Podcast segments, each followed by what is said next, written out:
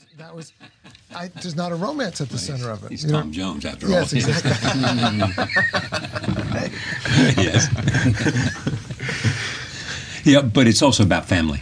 It's very much about family. All the, since the oh, Of course, fighter, all your films Yes. about family. The fighter, Silver Linings, American Hustle, family is very important, and I feel very privileged to work with Robert, who feels like the godfather over all of our pictures. He inspires everyone on the set to privileged to working there with him, and we all learn from him. And I'm sorry to tell it to you, but it's the truth.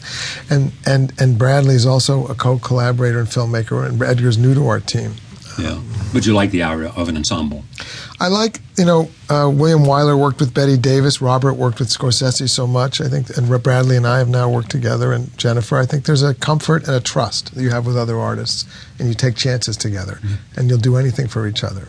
Do you see this often?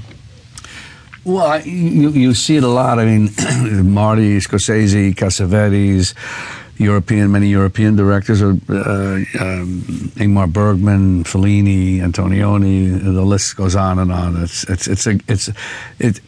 It, it seems that the better directors, or more than better directors, the finer directors have that understanding. Also, I think in the theater the same thing, but in movies, um, that's uh, that seems to be what it a, a good thing. words, what is it? What's it? The un- what is what is what is, what is the common well, it's just denominator among those directors? that they feel more comfortable uh, working with the people they've worked with before because they know how they think, how they behave, and they know certain they know their patterns, and they probably know, you know, they, they can see them in another part. They can they they. I, I know if I was in David's situation, I'd be excited by saying, well, I have so and so, and I I want to see them do this, and I know them, and I know they can do it. It'll be in a way which we haven't seen before, but that's all the better. So, and that he has that he's great at. It's really true with you and Marty, isn't it? Yeah, we've had a terrific uh, relationship over the years. You're, you're new to this. Yeah. How was it for you to come into this sort of? Uh, it was a huge privilege. Family. Yeah, I'm very. I mean, it's always it was a beautiful thing to be welcomed into a family, and um, and especially such a creative and and, and, and protective family as, as they are. It's beautiful. It's a huge privilege, especially because it's great to have a seat at such a great table. And uh, well, no, I'm, I'm, I'm saying that um, David has created a, a, a universe that is that is unique, is surprising, is is funny and, and heartbreaking. It's like life itself.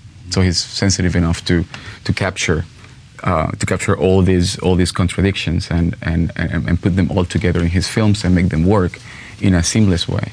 And that and that is a very that is something that we don't see very often. And uh, just a handful of people are able to do that. What's the story we're telling here? Oh, I mean, it's really a, a- story like David said we've never seen really before. It's a female empowerment movie. It's a, it's a movie about not hiding your dreams, not cashing them away for 17 years, but if they're there, take them.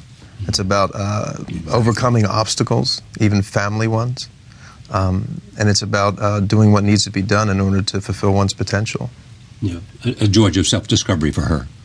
Yes, I've watched Jennifer grow up since we first met her on Silver Linings Playbook. She walked on as a 20 year old girl who was not famous. She asked these two what it was like to be famous. She had Hunger Games had not come out yet. Mm-hmm. And I've watched her have to deal with an enormous amount of attention and all sorts of things and not and remain true to herself and find her voice of power and dignity.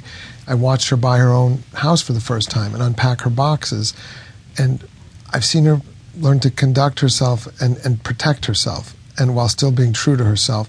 That takes a certain power, and she made herself starting at 14. So, to me, in the way the movie's about Jennifer as well. In, in sense of her own, it's uh, the narrative is her narrative as well. Discovering to yourself, me, I felt that. self-invention as well. Yes, and we would never just want to do a biopic. It's about maturity and power. What is success? People think it looks like a cake on the outside. Well, what really is inside of it It's is a struggle. It's an enormous struggle that never ends and is filled with heartbreak. So, what is the emotion joy? I ask that question as a filmmaker. I have to make sure there's enough for me to come to my collaborators and say, This is worthy of your time. It's worthy of you. Jennifer, she says, I'll do it if you do it. I say, We'll do it if we can do these ambitions. The emotion joy when you're a child. My first film that does a lifetime from 10 years old to 45 years old. When you're a child playing in the snow, making creations in your room, that's a particular innocent joy. When you get married, that's a euphoric joy, and Robert's there at the euphoria of the wedding, which is which is which is also.